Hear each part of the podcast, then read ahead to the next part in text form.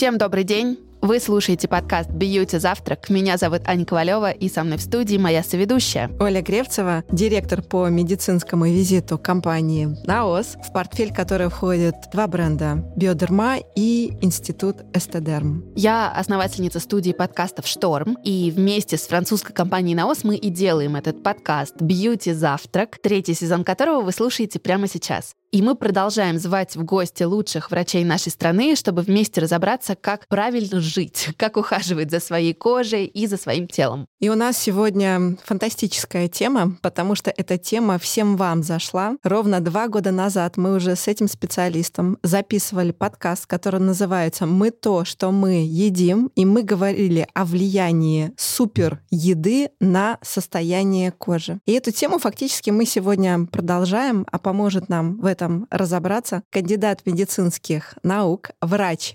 эндокринолог, диетолог, андролог, главный врач и основатель поликлиник.ру, врач-эксперт в области гормонального здоровья и анти-эйдж-терапии Оля Рождественская. Ольга, здравствуйте. Доброе утро всем! А поговорить мы хотим про питание для молодости, для того, чтобы выглядеть классно, но самое главное, наверное, для того, чтобы чувствовать себя хорошо. И давайте начнем с первого вопроса. Вообще, от чего зависит молодость? От каких микроэлементов, от каких веществ? И есть ли какие-то вещи, которые, наоборот, ускоряют процесс старения? Вы знаете, молодость — это, скажем так, многофакторный компонент, и много всяких исследований в науке ведется, но 80% успеха скрывается за психологическим фактором, питанием и уходом, то есть образом жизни. И это 3 основных кита, без которых молодость, омоложение, снижение биологического возраста просто невозможно. То есть это как раз те доказанные факты. Безусловно, есть еще много моментов исследований. Например, очень сейчас интересные мысли относительно лечения кратковременным стрессом. Допустим, кратковременный голод или кратковременное кислородное голодание, которое мы испытываем при тяжелых физических нагрузках, когда задыхаемся. То есть если мы это будем постоянно делать, мы к этому привыкнем, и не будет таких резких улучшений. Организм адаптируется. А когда это периодически, 2-3 раза в неделю, то есть это очень полезно. Или, допустим, тоже психологический стресс, взять, выучить стихотворение или песню на другом языке. Это же тоже тяжело, это стресс большой, но это, извините, профилактика Альцгеймера, и то есть это тоже очень важно. Поэтому кратковременный стресс кроет в себе и, кстати, и уходы за кожей тоже, то есть ты пользуешься ежедневно одними уходами, и когда тебе прописывает доктор или какая-то терапия, раз в неделю, допустим, какие-то пилинги, это же тоже кратковременный стресс, и мы видим сразу улучшение. Но если мы будем делать каждый день пилинги, кожа привыкнет, то есть ничего хорошего не будет. Поэтому сейчас очень модная и актуальная тема в науке обсуждается по именно лечению кратковременным стрессом. А если мы говорим о питании, что такое суперфуд? Суперфуд — понятие растяжимое. Во-первых, то, что точно уже доказательная база, что с возрастом нужно калораж снижать. Гипокалорийное питание, оно в принципе полезно. И любая диета, неважно, моя диета долгожителя или кето-диета, или ПП-питание, в любом случае, в любой диете подразумевается дефицит калорий. То, что улучшает состояние желудочно-кишечного тракта. Ведь, правда, наш кишечник отражает и нашу кожу, здоровье кожи,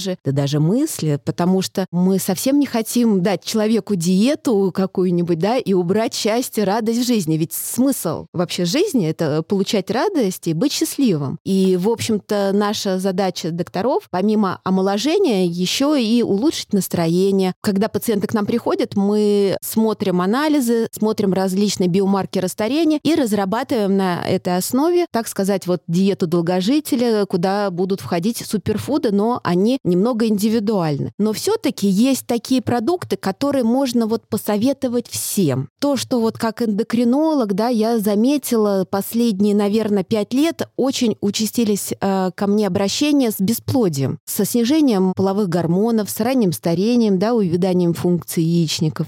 У мужчин это, скажем так, ранние проблемы с эректильной дисфункцией. И когда мы разбираем, чем же пациенты наши питаются, да, то мы видим, что в питании очень много белка. Белок – это жизненно важный макроэлемент. Но нужно понимать, что он тоже старит. Белок старит. А у нас какие популярные диеты, да, в спорте? Это белковое питание, где в основном один белок. Но нужно понимать, что все половые гормоны, все гормоны молодости, они состоят из жиров. И если мы жиры исключаем, то, соответственно, половые гормоны, вопрос времени, начинают, они и так с возрастом снижаются, да, возраст ассоциировано снижение гормонов, но они начинают ускоряться, то есть ускоряется процесс старения. Да, мы выглядим подтянутыми, мы выглядим, вот все хотят быть такими сухими, да, подсушенными, чтобы все мышцы были видны, но не всегда это полезно для здоровья. То есть, когда жиров нет в рационе, первое, что начинает страдать, увядание кожи. Кожа становится сухой. Появляются, вот были, допустим, мимические морщины, которые нас даже украшали, да, которые, скажем так, красивее делали мимику и, в общем-то, были нашей изюминкой, но они становятся глубже. И молодые люди выглядят как немного старше своих лет. И, пользуясь дорогой, суперкачественной косметикой, которую назначают доктора, дерматологи, не всегда видят тот эффект, на который вообще вот эта косметика способна. И я уже четко поняла, на самом деле, где-то 5-6 лет я уже сотрудничаю со всеми косметологами, дерматологами, я уже четко поняла, что если немного подкорректировать рацион, та косметологическая, дерматологическая терапия, она просто начинает огненно действовать. Диета долгожителя, она должна быть разнообразной. А у нас как происходит? Ну, во-первых, вот эти монодиеты, там, на гречке на одной или там на грудке, то есть вот, понимаете, перекосы. Как бы... Перекосы, да. И, в принципе, основа диеты долгожителя — это разнообразие. Да даже, что я там говорю, в ресторан приходим или там в кафе, да,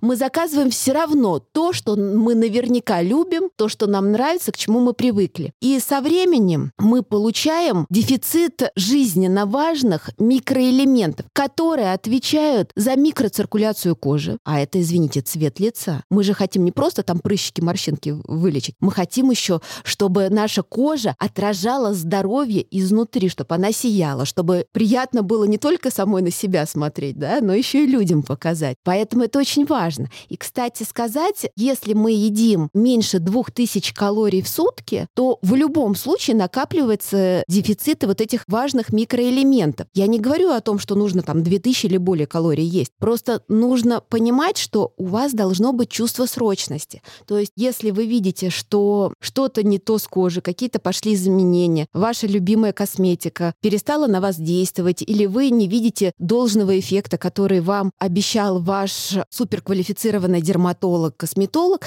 пойдите, сдайте анализы. Все будет прекрасно видно. Чаще всего дефициты витамина В6, В12. Вот чаще всего. Особенно, кстати, после коронавируса. То есть это вообще очень-очень популярно. Если дефицит витамина В6, В12, то есть там не только кожа пострадает, ты просто, скажем так, не сможешь ощутить чувство счастья, да, то есть ты будешь в каком-то подавленном настроении. Более того, начнут стареть сосуды, будут увядать яичники. И для женщины особенно важен витамин В6. Видя дефициты, мы говорим, вот, допустим, дефицит витаминов группы В. Дорогие друзья, добавьте свинину, баранину, сало. Ведь свинина, мы сейчас ее реабилитировали, это просто кладезь витаминов группы В. Если привычными вашими косметологическими средствами пользоваться, добавить свинину и сало, вы просто не представляете, как изменится цвет лица и как улучшится качество и тургор кожи. А если мы говорим о жирах предметно, это какие жиры, если говорить вот о пище? Все половые гормоны синтезируются, то есть максимальный пик их утром, поэтому завтрак должен быть белково-жировой. Я не говорю, что полностью белок исключить, но его должно быть ограничено. Все-таки утро — это про жиры. Утро — это яйца, это сало, да, это авокадо, это красная рыба, это печень трески. Вообще не только красная рыба, то, что мы сальмон, семейство там лососевых говорим, но любая жирная рыба. То есть выбирайте продукты более жирные на завтрак. И даже по настроению вы увидите, что и сил больше появится, и работоспособность, и к вечеру вы будете выглядеть так же хорошо, как и утром. Хороший завтрак такой, а правильный обед? Тут уже двоякая история. Если вы хотите снизить массу тела, то продолжайте, так сказать... Продолжайте завтрак? Продолжайте завтрак, да.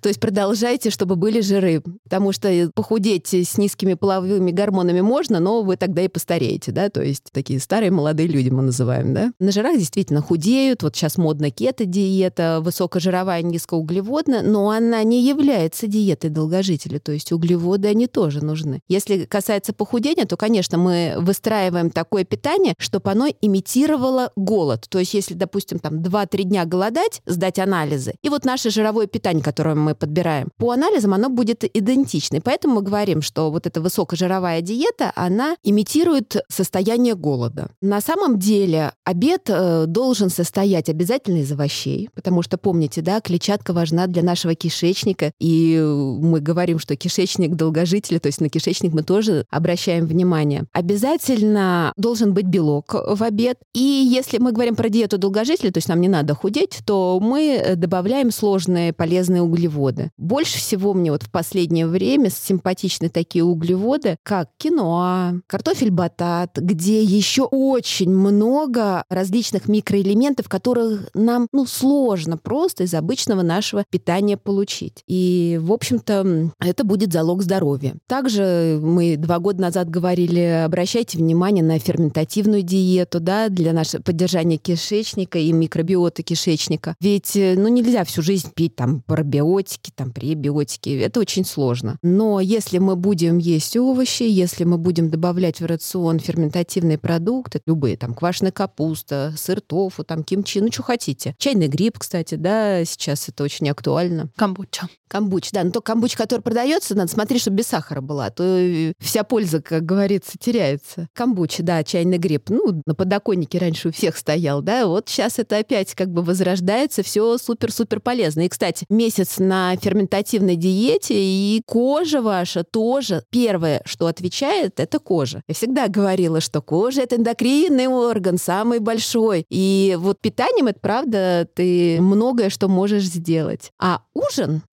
если мы не хотим поправляться, может быть белковый. Если у нас есть какие-то нарушения желудочно-кишечного тракта, то я советую вечером не добавлять клетчатки, то есть не добавлять салата, да, без салата, потому что вздутие живота, то есть ты просыпаешься с более большой талией, так мягко сказать. Поэтому вечерний прием белка, он более чем актуален. А давайте узнаем, какой сегодня был завтрак у эндокринолога. У меня был стакан воды с метабиотиками. Есть такие тоже препараты, метабиотики, продукты метаболизма лактобактерий, да. У меня было кофе, MCT-oil. MCT-oil — это выжимка кокоса. Потому что кокос и авокадо — это 2 фрукта, которые вот супержирные, суперполезные. Особенно я пичкаю ими, простите за сленг, всех моих вегетарианцев. И мне кажется, у меня их очень много, 50%, да, они тоже хотят быть молодыми, хотят быть стройными, репродукцию налаживаем, да, и вот кокос и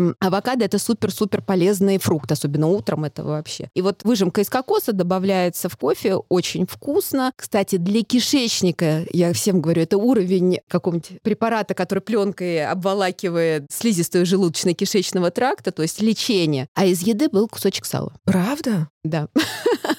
Без хлебушка? Без хлебушка, потому что когда ты ешь жиры, как-то углеводов даже и не хочется. То есть отбивается желание, хотя я жуткая сладкоежка, я, в общем-то, и в эндокринологи пошла, потому что у меня отягощенный анамнез семейный, близкие, родные все с диабетами, там, с ожирением и так далее, да, и то есть мне просто ничего не оставалось, как идти эндокринологам, чтобы лечить свою семью, да, чтобы они жили долго и счастливо. Поэтому завтрак у меня всегда жировой. Это помимо красивой кожи, это еще и, понимаете, это такое настроение космическое. Я удивлена. Кусочком сала. Имеет значение время приема пищи. Вопрос даже конкретнее. Вот вы сказали про белок вечером. Вечером это во сколько? Есть ли какие-то временные ограничения, когда лучше уже не есть? Или можно спокойно там в 12 закидываться курицей? Ну, считается, что за 4 часа до сна, чтобы усвоилось, легче уснуть, потому что на голодный желудок действительно многим сложно уснуть. Но тут история какая? Вы все слышали про интервальное голодание? Вообще, я сразу сказала, что это маркетинговый ход. Существует какая тактика? То есть, если ты на интервальном голодании, ты просто не успеешь там 3 основных и 2 перекуса, то, что вот считается ПП питанием, ну просто не успеешь. Соответственно, у тебя получается 2 приема пищи. Вы посчитайте, если за месяц убрать 1 основной прием пищи, ну как там завтрак или ужин, вы представляете, то есть за месяц это минус 30 ужинов или 30 завтраков. Ты хочешь, не хочешь, ты просто похудеешь. Это все равно все скрывает. Вот любая тактика, вы поймите, мы хитрим как можем, но все равно мы хотим пациентов привести, если есть избыточная масса, конечно. И любая новая история, там, интервальное голодание, еще там что-то такое, да, это все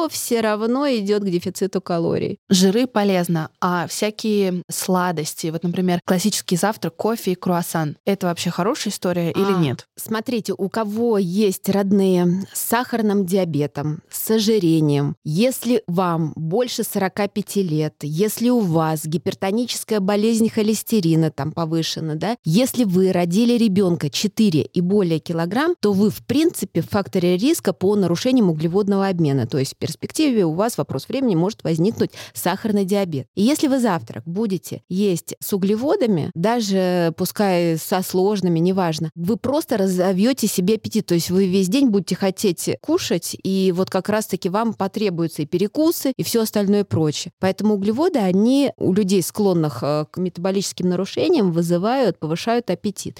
И я, кстати, совсем не против геркулеса, там, овсянки на завтрак. Просто не всем это можно. Если у тебя есть избыток, да, то это тебя приведет к еще более избытку. Даже если ты похудеешь, там, грубо говоря, за 3 недели там, какого-то марафона или там жестких ограничений, ты все равно потом прибавишь, потому что вот китайцы с японцами, да, описали этот йо-йо эффект. Игрушка, помните, такая из нашего детства? Вот, минус 5, плюс 7, вот это вот, да, начнется йо-йо эффект. И вот как раз это вот именно про эту историю, что утром углеводы повышают аппетит у людей, склонных к нарушению метаболизма. Оль, 2 года назад мы, когда записывали наш первый подкаст, мы сделали такой рейтинг супереды, и все узнали о семействе крестоцветных. Ой, это моя любовь. Да, это любовь теперь всех моих знакомых, а еще любовь, когда мы заселяемся с командой в отель, все бегут к ферментированному столу и набирают черемшу, огурцы, помидоры. Класс. Капуста вся уже лежит у меня. Вот на этот пьедестал кого еще можно поставить? Такую еду, которая подойдет всем. Вы говорили о том, что вы индивидуально подбираете, да? А вот что мы могли бы всем порекомендовать? Сою. Вы знаете, вот когда мы говорим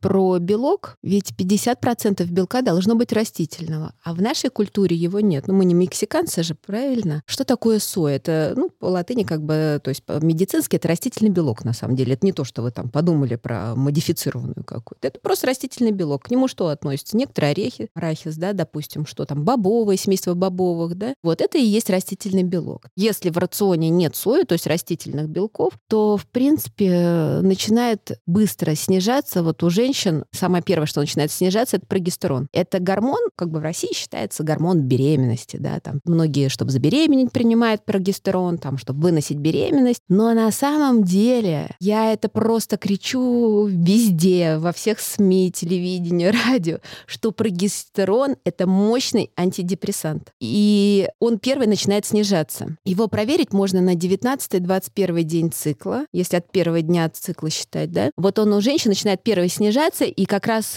ускоряется снижение. Понятно, есть и генетические предрасположенности, да, к быстрому снижению там гормонов, но чаще всего это все из-за питания. То есть нету сои в рационе, и начинает прогестерон снижаться.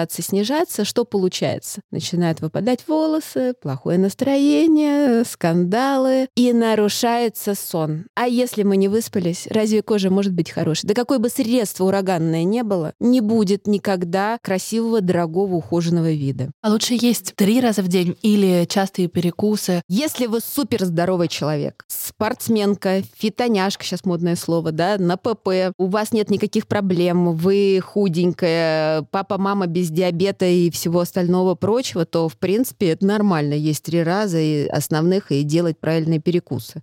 Абсолютно. Вы всю энергию сожжете спортом. Но если у вас уже пошли процесс старения, есть нарушение углеводного обмена, да, то есть, опять же, близкие родственники тоже фактор риска, да, то есть увеличит предрасположенность к нарушениям метаболизма, то перекусы вас просто убьют. Не то, что там вы поправитесь, а просто убьют, потому что есть такое понятие вариабельность. Вот я хотела бы, чтобы наши пациенты это слово запомнили. Что такое вариабельность? Вот, допустим, по давлению очень просто понять. Есть минимальное ваше давление, есть максимальное ваше давление. Даже если оно в норме, оно все равно так вот колеблется, там, когда 110, когда там 120. Вот эта разница, это называется вариабельность. Так вот, даже если в норме, а эта вариабельность будет высокой в сахаре, то вы вопрос времени начнете толстеть. Причем вы можете быть худой, красивой, а будет развиваться жировая болезнь печени, да, жировой гепатоз. А что такое жировая болезнь печени? Так это равносильно старению сосудов. Раньше триада смерти называлась, да, давление, холестерин и сахар. Сейчас туда уже подсоединилась к этой триаде и дефицит половых гормонов,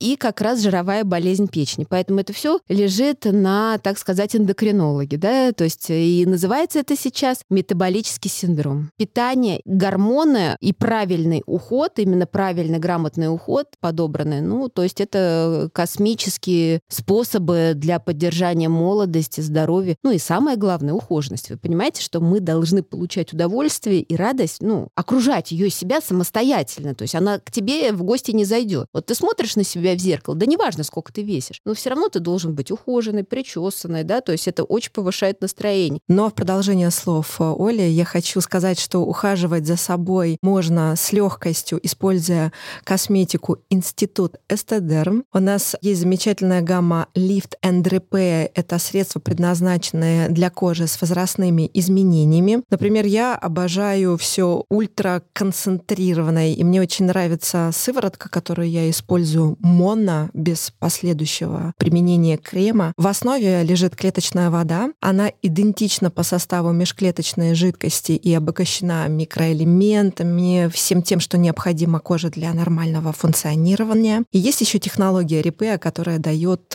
плотность и упругость кожи. Ну и, конечно же, гиалуроновая кислота, куда без нее, она препятствует потере влаги. У меня есть прикладной вопрос. Я сейчас много с кем общаюсь, и есть 2 тенденции. Может быть, это связано с психологическим состоянием людей, но кто-то перестал есть, а кто-то не может остановиться. И вот это ощущение, что ты постоянно хочешь есть, постоянно не можешь наесться. Нужно ли с этим что-то делать, и как можно изменить там рацион свой, чтобы вот от этого уйти? Это Аня имеет в виду, наверное, на фоне стресса, да? На фоне стресса, всех происходящих событий и вообще изменившегося психологического состояния. Ну, смотрите, попробую так объяснить. Если мы говорим про женщин, то чаще всего это связано как раз с циклом прогестерона, вот того нашего любимого гормона, о котором мы уже сказали, да? То есть компульсивное переедание, когда на стрессе начинаешь есть или когда нечего делать, там, ну, неважно на самом деле. Если у нас действительно диагноз ожирения, вот я хочу, чтобы все слышали, это хроническое диагноз, и ни один человек в мире